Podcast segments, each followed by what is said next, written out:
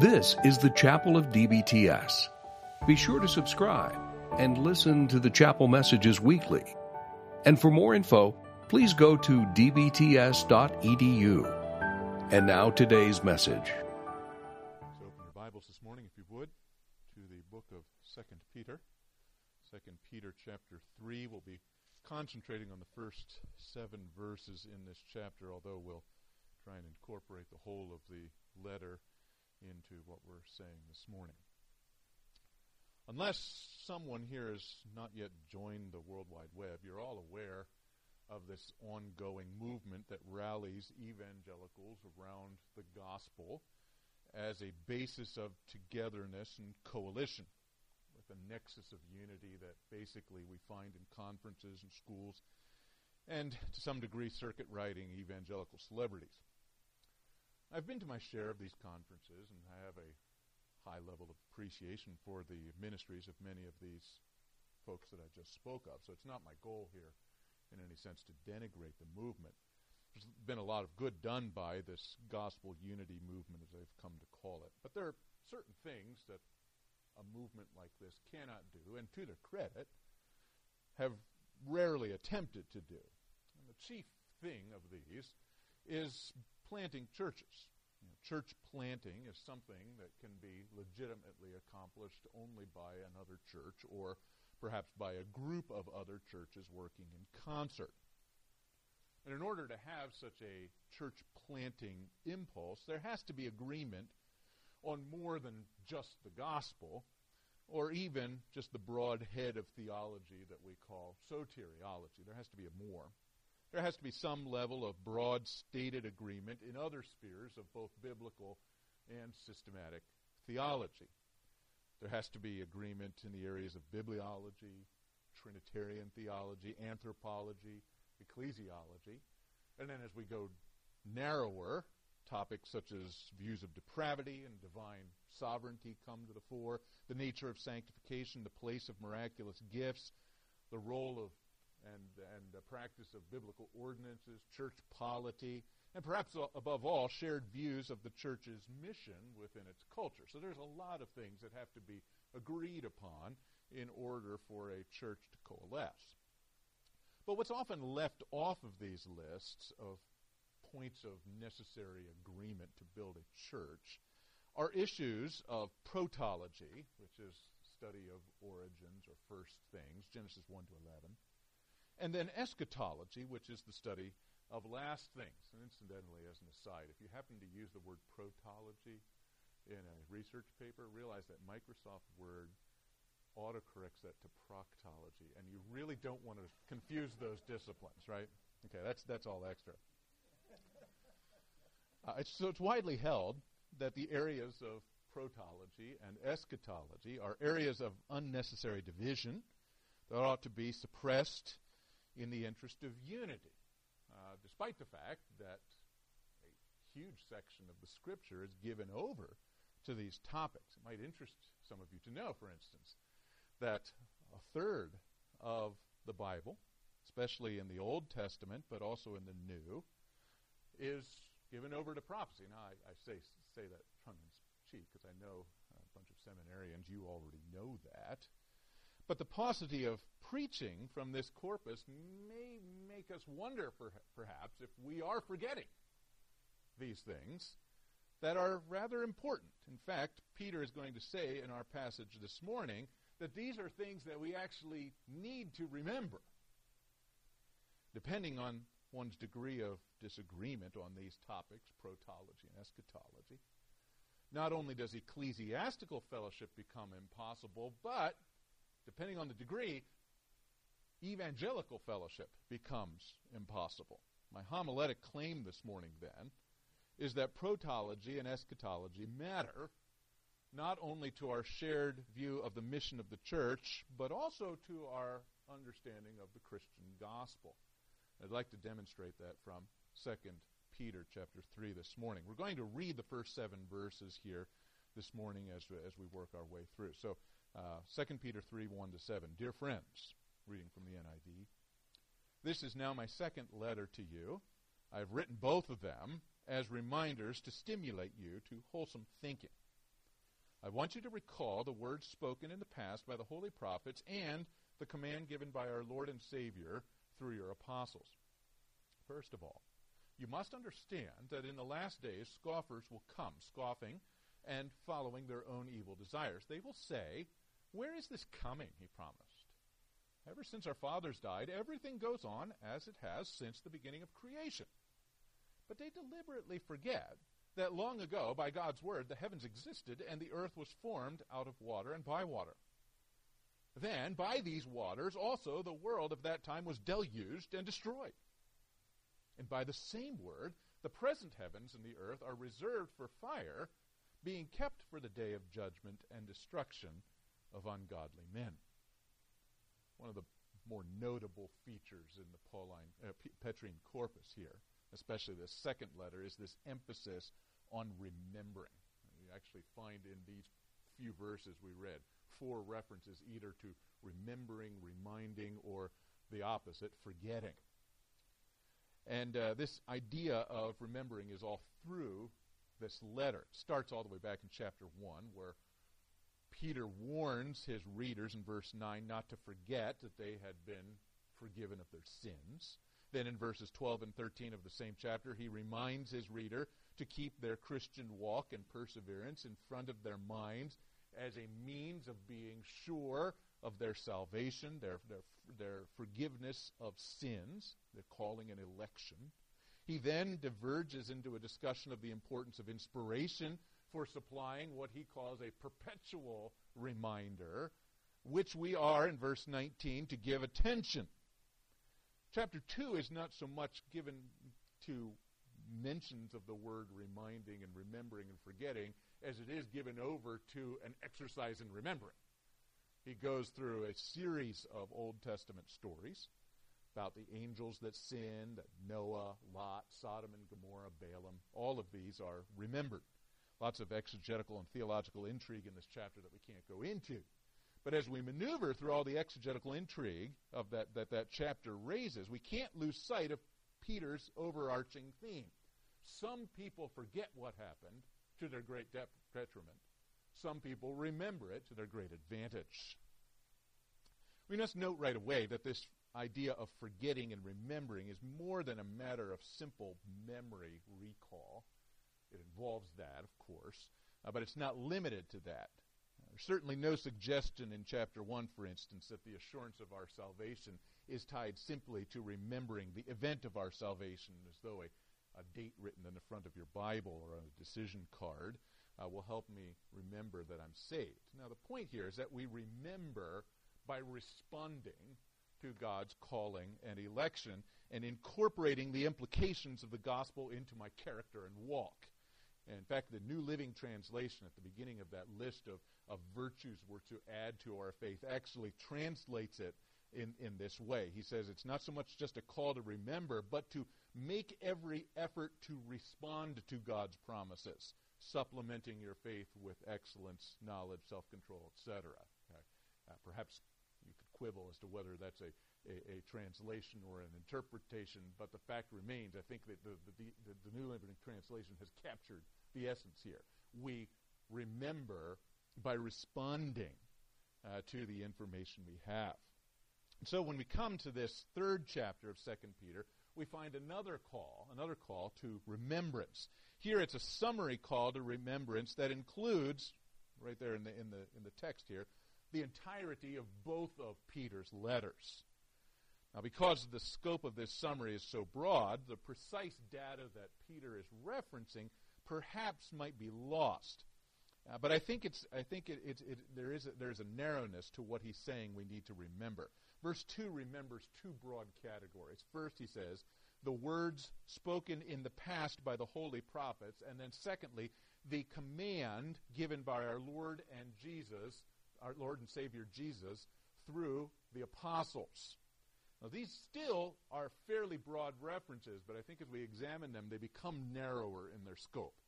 First, let's look at what the NIV says here is the words spoken in the past by the holy prophets. NASB has something very similar, the things written beforehand. And many modern translations follow this understanding and if that's the case, it's pretty much a generic reference to everything that has been written up till this point, all of the Old Testament and portions of the news. well. This is possible, but the phrase could be translated differently in the ESV, if you happen to have that in front of you, understands the things written beforehand a little bit more narrowly as a reference to events predicted beforehand, thus limiting Peter's comment to things that have not yet occurred. So they are forward looking things that have been written down, not just anything that has been written down in the past. And this fits the context. Peter is chiefly concerned, as we work our way through this passage, with the certainty of future judgment as an impetus to wholesome thinking and to wholesome living. So, if, if we can summarize here, keep the end in view, lest you lose sight of how you are supposed to live in the present. That's a major theme in the Petrine corpus generally, but particularly the second letter. So, in a nutshell, Peter tells his readers to pay attention to predictive prophecy and matters of eschatology as a primary means of sustaining Christian gospel living. Secondly, he says, pay attention to the command given by our Lord and Savior Jesus through the apostles. Now, this line also seems to be rather broad at first blush, but the fact that it appears in the singular, the command, suggests that Peter has a specific, a specific command in view. And there are no imperatives in the near context. We actually have to go all the way back to chapter 1, verse 19 to find the most proximate imperative in this book. But it's a good, it's a, it's, it's a, it's a, strikingly good option here. Uh, we find here in this passage, uh, this is a passage that uh, my good friend Matt Postiff preached here just a, about two or three weeks ago in this, in this pulpit. It's Peter's recollection here of the transfiguration of Jesus Christ. And if we can recall that original incident, I think it gives us some insight into what Peter's saying here. Christ has just commanded his disciples to forfeit their lives in the present in order to invest in treasures and pleasures that will be theirs at the second coming of Christ. I mean, it's, it's, it's a very bold command. And perhaps you can imagine that the disciples are standing there, like, that's a, that's a, that's a difficult one. And so Jesus puts an exclamation point on his statement by saying, not many days hence, some of you are actually going to see this kingdom. Okay? And then, both in Mark and Luke, the next verse says, about six days or about eight days later, depending on which, which of the Gospels you are reading, about a few days later, he took what? Peter, James, and John up into a mountain and was transfigured before them. In other words, they get a glimpse into the kingdom. Uh, you know, complete with the, the, the, the, glory of Christ being revealed, and then cameo appearances by two Old Testament figures that really have no earthly reason to be in this location on this mountain. Okay, and so so Peter, James, and John see this. Peter's geeked about this, and so he suggests let's let's build tents for everyone. And um, this is the wrong response, and so God comes in a cloud. God the Father actually envelops them and says, "This is the this is the appropriate response to what you just saw." Okay, this is my beloved Son. Listen to him. Okay, well, listen to what? Well, listen to what he just said. He said, "Forfeit your life. Give up your life for the next one. This is the next one. Forfeit your life for this because it's a, it, is, it is a worthy investment that you should make. Live your life, order your life in view of the kingdom yet to come. Okay, and that is the command then that appears then in 2 Peter chapter 1. Order your life according to eschatology. Listen to him. And then ruminate on what he has said until it comes to pass, until the day dawns and the morning star rises in your hearts.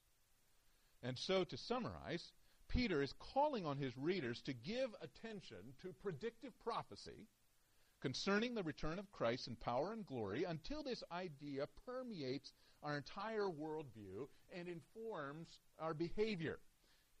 And I'm ashamed to say that I fail here. We, we, we probably all do. That's why we need reminders that Peter is giving us. Those of you who sat under Dr. McCune will know that he routinely lamented that we have far too little preaching on the second coming of Christ. And I think he's right. I think Peter says as much here. Such neglect, he says, is detrimental to the spiritual health of God's people. When we fail to keep the future in view, uh, we lose our rudder for the present. I'm reminded of the old Negro spiritual, right? I would not be a sinner. I tell you why this be so. I'm afraid my Lord might come for me, and I wouldn't be ready to go. And then there's verses on I wouldn't be a gambler, and I wouldn't be a liar, and so on and so forth. It's a very simple, it's a very simple song. But this idea captured so simply in this song doesn't resonate with the way we live. We're not afraid our Lord might come for us because we don't think a lot about the fact that our Lord is coming for us. We have a trembling tendency to crowd eschatology out of our worldview. And that's the concern that Peter has. Which leads then to the question why is this so? Why do we forget? Why do we need the reminder? And Peter goes on in verses 3 to 4 to explain here that the reason we forget is the constant bombardment of an alien worldview. There's this sinister worldview that threatens both Christian thinking and gospel living. The reason we forget here is that of uniformitarianism. Okay?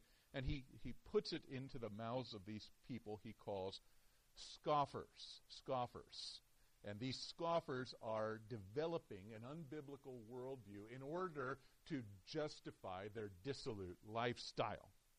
And so the actions here in verse 3 is that these people follow their own evil desires, their own sinful lusts. And emphasis here is on the fact that it is their own, idios, their own desires. An insertion that seems to draw attention to a contrast. They have no loyalties except to themselves. They have no law except that they are a law unto themselves. And they certainly do not subject themselves to the law of God. And since their own desires are corrupted by depravity, their desires are uniformly evil. God has, as Paul puts in Romans 1, given them over to their sinful desires of their hearts, to debased thoughts and debauched passions. As we're going to see in a few, few moments here, Romans 1 is something of a parallel passage here, and it's not surprising that similar terms are used. But here in 2 Peter, this activity is, is, is is, is attended here by a peculiar attitude. They're scoffing. Now, this, this withering condescension that drips with mockery and contempt. You believe what?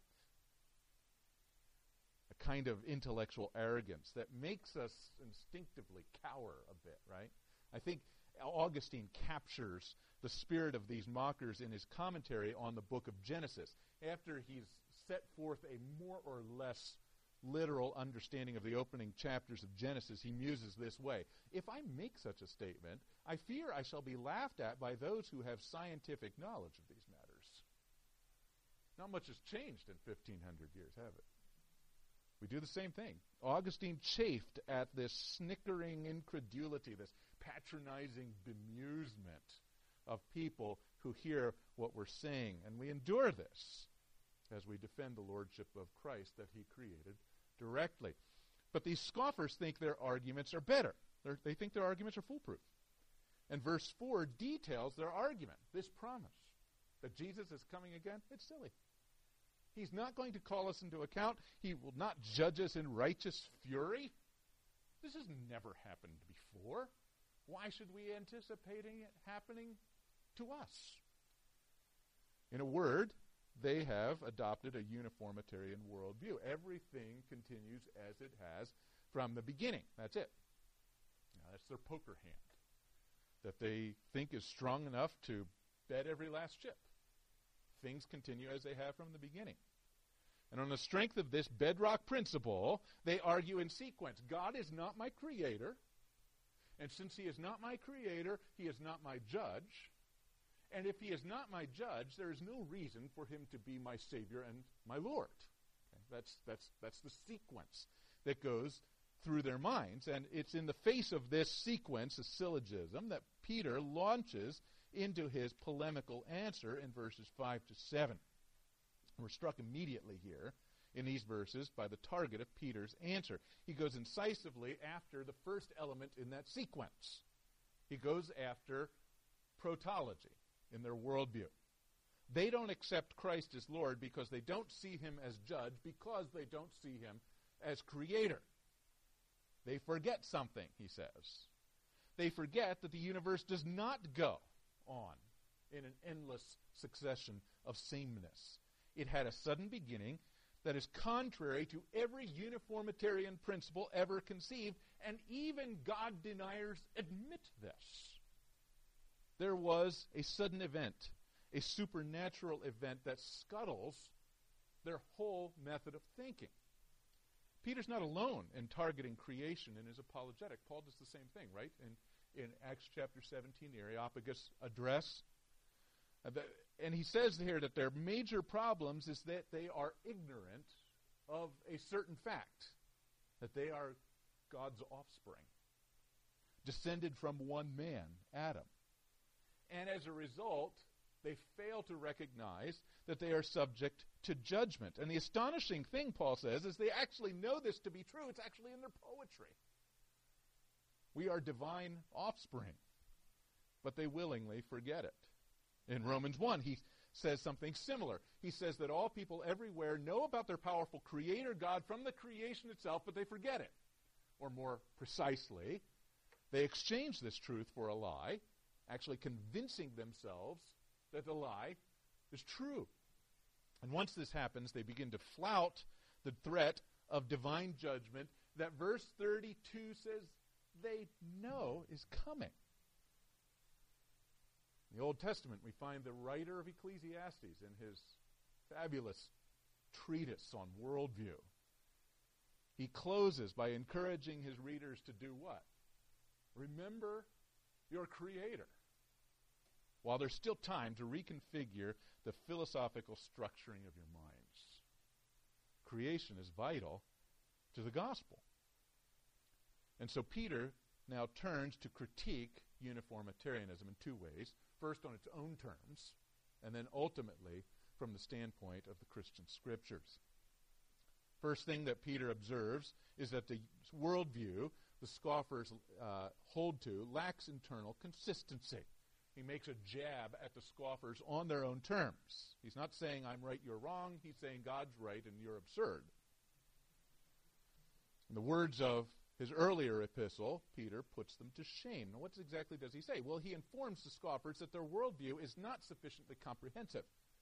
They say that things continue as they have since the beginning, and Peter says, okay, well, how do you account for the beginning? Even if we assume, for sake of argument, that all things continue as they have from the beginning, and they don't, chapter 2 is you know, testimony to that. But even if one would agree with this, the theory can't account for how things began.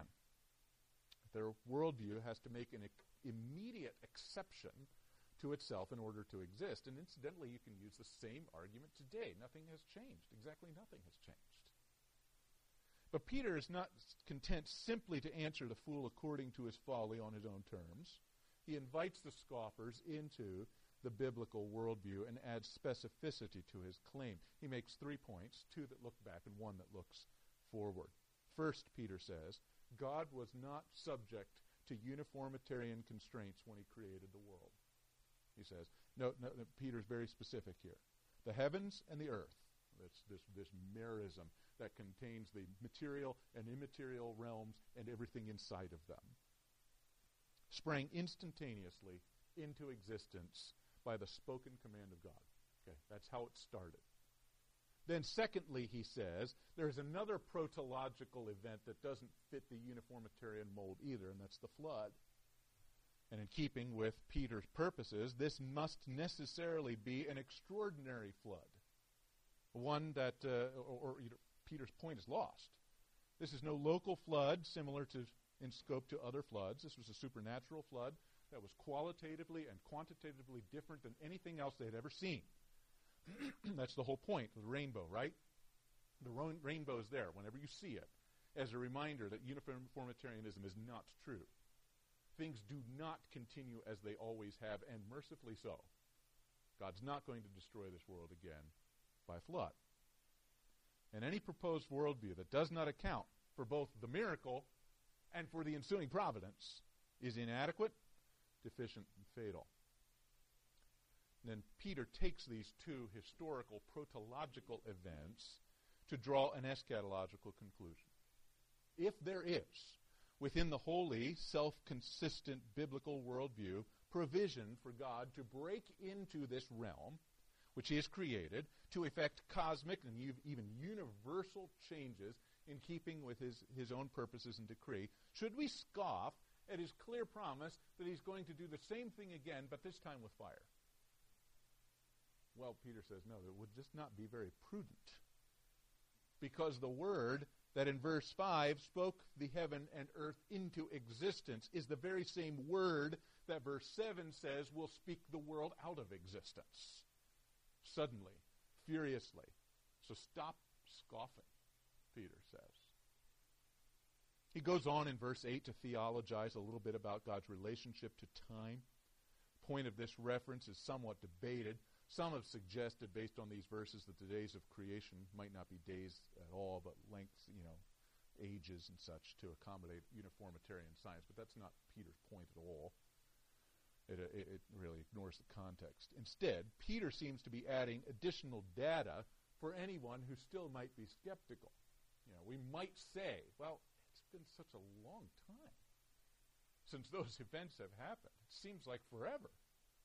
And so Peter goes on to explain that from God's standpoint, it hasn't been a long time. God, God's relationship to time is different from yours. It, it seems like a long time to you, but it's not for God. God is timeless. There does seem to be a delay, but what's the delay for?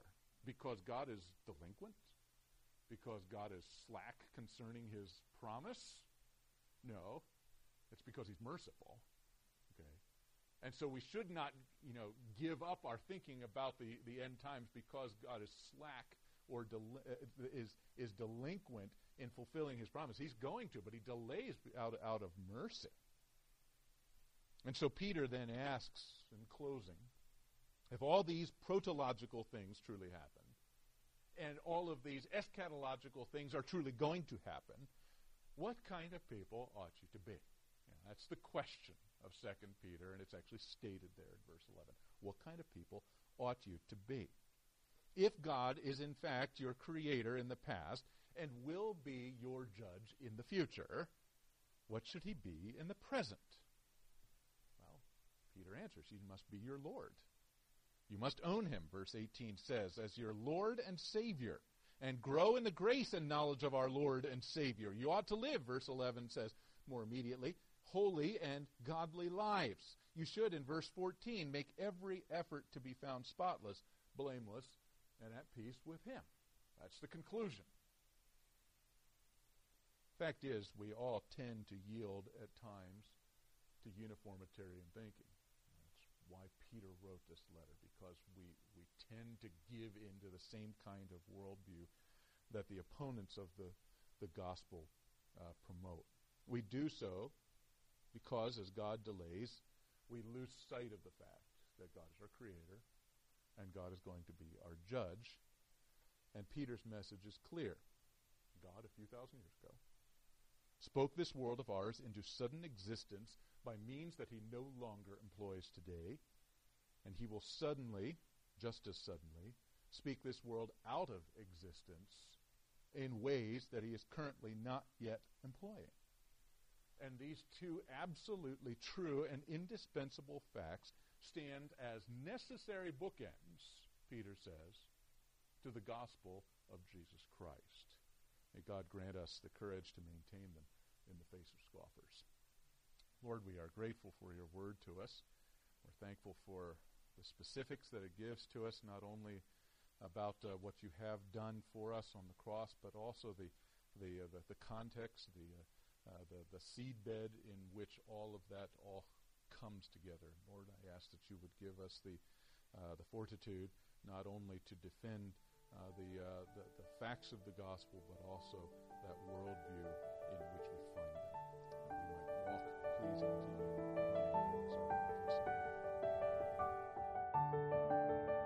Thank you for listening to the DBTS Chapel Hour. DBTS is a ministry of Intercity Baptist Church. To find out more about Detroit Baptist Theological Seminary, please go to dbts.edu.